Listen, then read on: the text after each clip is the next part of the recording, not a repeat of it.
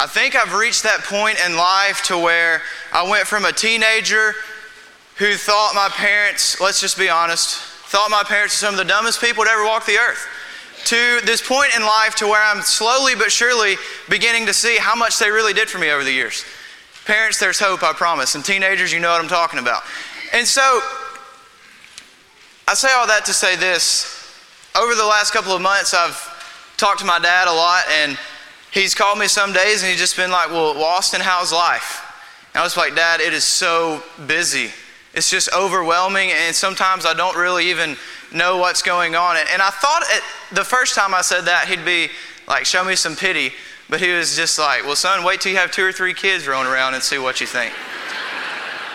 and so I think it's that thing in life where we all relate. We just seem to get busier and busier and busier. We have places we need to be that we can't make it simply because we don't have time. We have people that need our care and our attention, but we simply can't do it because we have so many other people in our life that are expecting us to take care of them. And I'm afraid there are so many times in our lives that we get so caught up in going from one activity to another activity to another activity that by the time we're done, our day is complete. And sometimes we forget why we're doing things and, and what we're doing at that.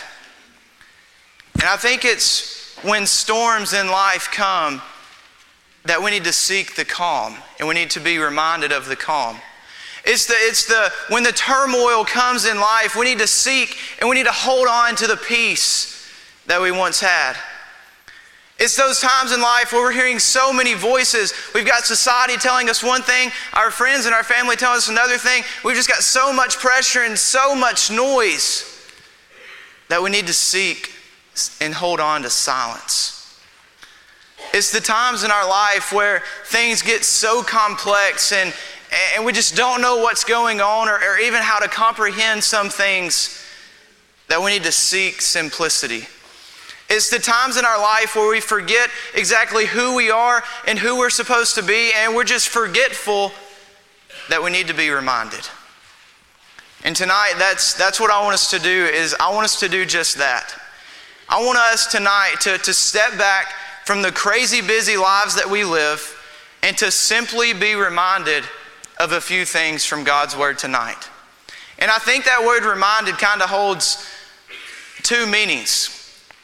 The first of which, I read this story in a, in a youth ministry book. It was called Things to Not Do While You're Interning. And chapter one was Don't Hit a Senior Citizen Sign. this imaginary book was written by me. I hit the senior citizen sign. I've tried to forget that day, but there's one thing that happened that it just cracks me up every time I think about it. It was the, by the way, I did this like two hours before the internship was over. So I made it the entire summer, and I dreaded telling Tim Martin, oh man, that was terrible. But we pulled around. I had done it many, many times before, but this time I was like, I'm going to get close enough to where the kids don't have to step over the elevation. They can just step right into the bus. Well, sure enough, I hear a loud bang and there's a trillion pieces on the ground and hole in the bus. But anyway, the worst part of the story is every kid that was there that day was standing right there on the sidewalk and they saw the entire thing. So it happens, I just kind of put my head down and I'm just like, oh man, I don't even know what to do. And right when I step out of the, the bus, Joel Thompson comes running up to me and he says, Hey, you just hit the senior citizen sign. Thank you, Joel, for the reminder. There are some things in life that we're reminded about that we already knew. And then I think of, of other times in life, like the other day when I was leaving the office and I went outside and I began to look around for my car. And I, it wasn't there. And so I did the, the pocket check and my keys were there, and I was confused for like two minutes, and I remembered I walked to work. and so sometimes we're reminded of things that we forget. And so we're all going to fall into to one of those two, those two categories tonight. Either A, we're going to talk about some things that you knew, or B, we're going to talk about some things that you already know, but we're just reminded about. And so I hope tonight we, every person in here, can be both edified and also uh, challenged. The first thing I want us to, to be reminded of tonight is that God loves you. Romans chapter 5 and verse 8 God demonstrated his love towards us in that while we were still sinners, Christ died for us. When we think about the concept of love in our modern society, the majority of the love that we portray towards other people is through our words. We tell people how much they mean to us, we, we tell people that we love them. But what I find so interesting in the life of Jesus is yes, Jesus told people how much that he loved them through his words. But at the end of his life, Jesus demonstrated to us how much he loved us, not through words, but through silence. Turn with me to Isaiah chapter 53. Isaiah chapter 53 and verse 7 says, And he was oppressed and he was afflicted, yet he opened not his mouth. Like a lamb that is led to the slaughter, and like a sheep that before it shears is silent, so he opened not his mouth. And then I think about Matthew chapter 26 and verse 63, where Pilate says, Jesus, are you not going to test, are you not going to make a, a request? Like, what are you, are you going to do anything? And verse 63 says, and Jesus remained silent. 1 Peter chapter 3. 1 Peter chapter 2, sorry. 1 Peter chapter 2 and verse 22. It says, He committed no sin, neither was deceit found in his mouth. When he was reviled, he did not revile in return. When he suffered, he did not threaten, but continued entrusting himself to him who judges justly. When we think about this concept of Jesus being silent, I don't want you to think tonight that Jesus didn't say a word throughout his trial because he did. But what I am saying is that Jesus had every right to make a defense for himself because his trial was completely illegal. Notice a few things. There was no legal basis for Jesus' arrest because no one had presented a formal charge of any crime. He was simply taken. The second thing, Jesus was subjected to a secret preliminary examination at night. Jewish law permitted only daylight proceedings. Number three, the indictment against Jesus was illegal because the judges themselves brought up the charge without any prior testimony by witness. The court illegally proceeded to hold its trial of Jesus before sunrise so that no one would be available to testify on his behalf. The trial began on a day before an annual Sabbath, even though Jewish law did not permit the trial of a capital offense to begin on a Friday or the day before any annual Sabbath. Jesus' trial was concluded in one day, which is against Jewish law. Two false witnesses charged Jesus with saying he would destroy the temple made with hands, yet he was condemned by the court on another false charge, that of blasphemy. The merits of Jesus' defense were not considered. Those who would have voted against condemnation were not at Jesus' trial. Joseph of Arimathea was a member of the court, yet he was not there. The sentence was pronounced in a place forbidden by law and the court illegally switched the charges from blasphemy to treason before Pilate. Jesus had every right to say something. He could have gotten out innocent. But instead, we see places like Luke chapter 23 and verse 3, where Pilate says to Jesus, Are you the king of the Jews? And he simply says, it is as you say. Through the silence of Jesus, we see the overwhelming love that he has for his children. You may be sitting in the pews tonight thinking, Austin, there's no way God could love me. The things I've done, the people I've hurt, the promises that I've broken, that I've made with God there is no way a holy God could love a sinner like me. When you see this, you may just see a few different colors of paper. But when I see this, it's so special because Emma Haley made it for me. When you see this, you may just you may just see rubber bands, but I see something that Lindsay Black made for me. When you see this pen, you may just say, "Well, yeah, that's just a pen," but but I think of Ryan Rupel and how he bought this for me because he knew how much I loved Braves baseball. Or when you see this piece of paper, you may just say, well, well yeah, that's a, a piece of paper that a kid drew on. But my niece gave me this piece of paper before I left to come here. You see, these things aren't exactly special to me because of what they are. They're special to me because who gave them to me. And when you look at your life and, and, and when we notice how unworthy we are, we must be reminded that God loves us so much because He created us. And it's not necessarily about who we are, it's about whose we are. God says, I love you. The second thing that I want us to be reminded of tonight is that God says, I need you. Go with me to 1 Corinthians chapter 12.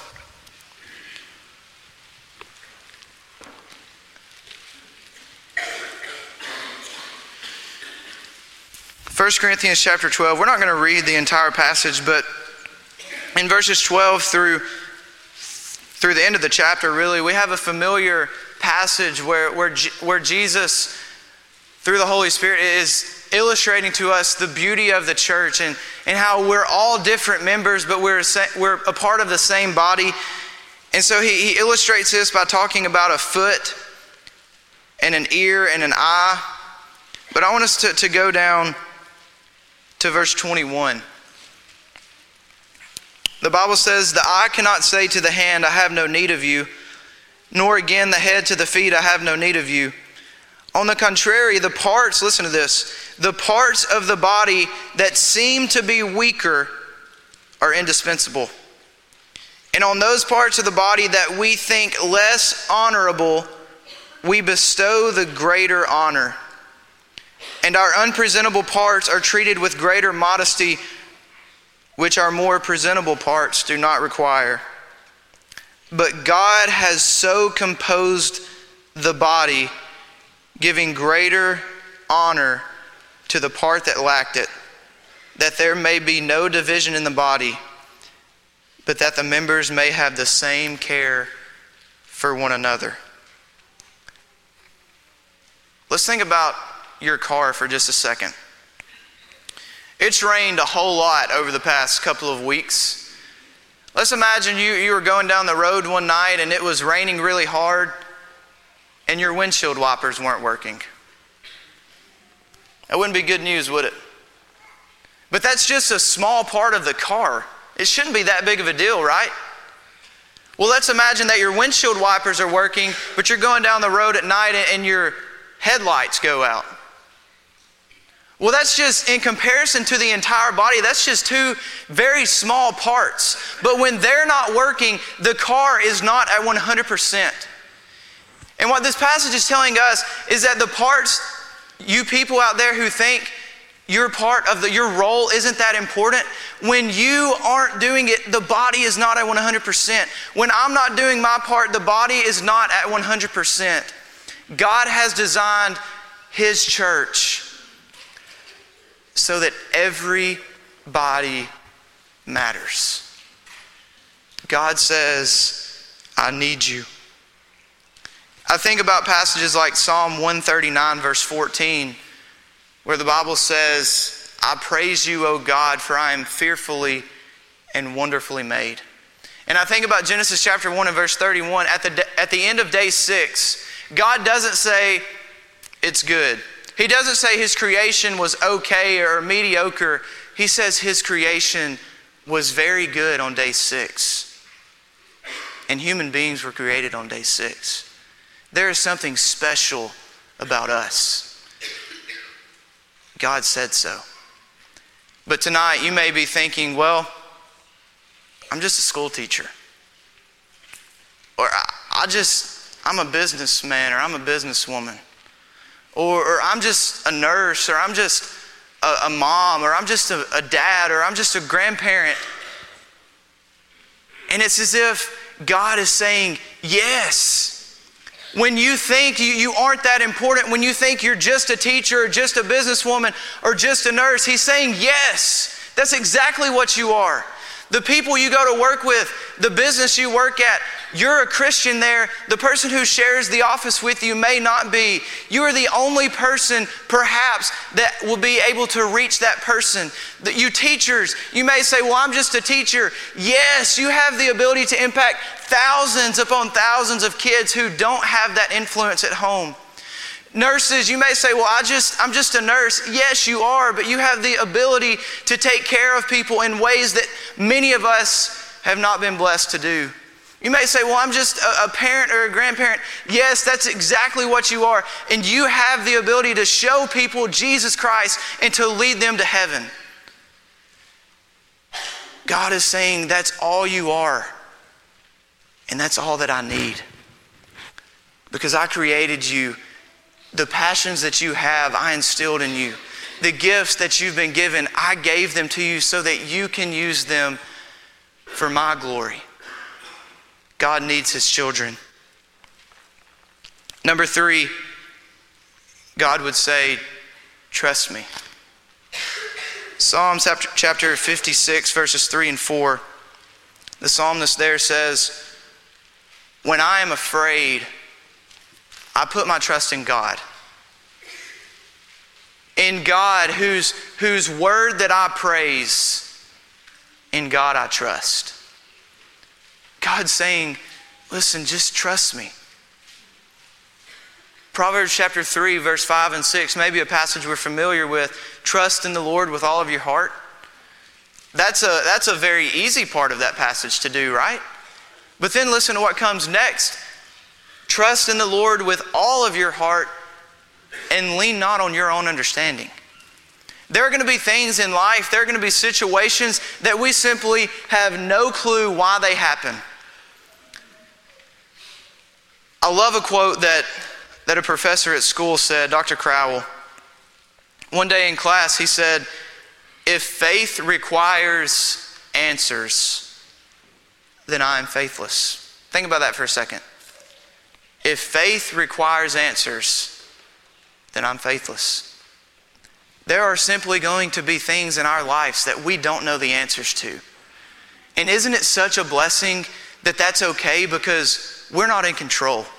It doesn't matter what's going on in the world around us, it doesn't matter what happens in our life. We're not in control, and God is just simply saying to us, hey, trust me. Trust in, in me with all of your heart. Don't lean on your own understanding, but in all of your ways, acknowledge me and I will make straight your paths. Matt Collins kind of hit on this illustration on Sunday morning at the, the AM or the early service, but he didn't exactly go the route that I thought he would. There was a couple of Sundays ago that SEC Network did this thing. It was called SEC Takeover. I don't know if you sports fans uh, saw any of that, but what it was is SEC Network dedicated just an entire day to a college. And so it was one Sunday afternoon. I'm an Auburn fan. You can hold it against me or not. It's okay. We can still love each other. But it was Auburn's day for SEC Network. And so I was like, yes, I get to watch a good football game that we actually win. And so it was the 2014 Iron Bowl. And I can remember watching this live. And when the kicker Adam Griffith, when he kicked the ball, it looked like it was going in. And I was just like, no. But it came up short, and I won't tell the rest of the story, but, but Auburn won. But I can remember when I was watching it live, there was just anxiety. I don't know. I was just nervous, didn't know what was going to happen. I was just ready to see what was happening. But when I rewatched it on that Sunday, none of that, none of that happened. Why is that? Because I knew the outcome. Let's think about our lives for just a second. The, the times in your life where, where you're so stressed out The times in your life where you're, you're just so exhausted about worrying about the future or, or, what job you're going to have because you just lost your job or, or what your marriage is going to look like because it's in shambles or, or just all of the world events going on. It's because we seem to forget that the battle has already been won. When we look at our life and if we put eternity in mind, if we try to live with eternity as our focus, the things in, the li- in our lives right now that, that we seem to get all worked up about, it'll cease to exist because we already know the outcome. Jesus wins. Every time, Jesus wins. And when we remember that, we're trusting in God.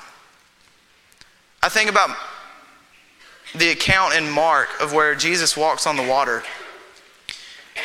And we get this scene of, of Peter coming out and he begins to sink. And Jesus says, Why are you afraid? Have you still no faith? You see, in our lives, when we commit ourselves to being people of faith, when we, when we put our trust and we put our hope in things that are not of this world but are rooted and grounded in Jesus Christ, our fears cease to exist. But in our lives, when we don't have that faith that we need to, our fears will be greater than ever. Fear is directly related with faith. And when we have faith in God, when we remember that God is in control and that we already know the outcome, that Jesus wins, we begin to trust in Him. And that's what He says for us to do. Trust me. And then the last thing I want us to be reminded of tonight is the fact that God says, You're mine. Let's go to 1 John chapter 2. 1 John chapter 2.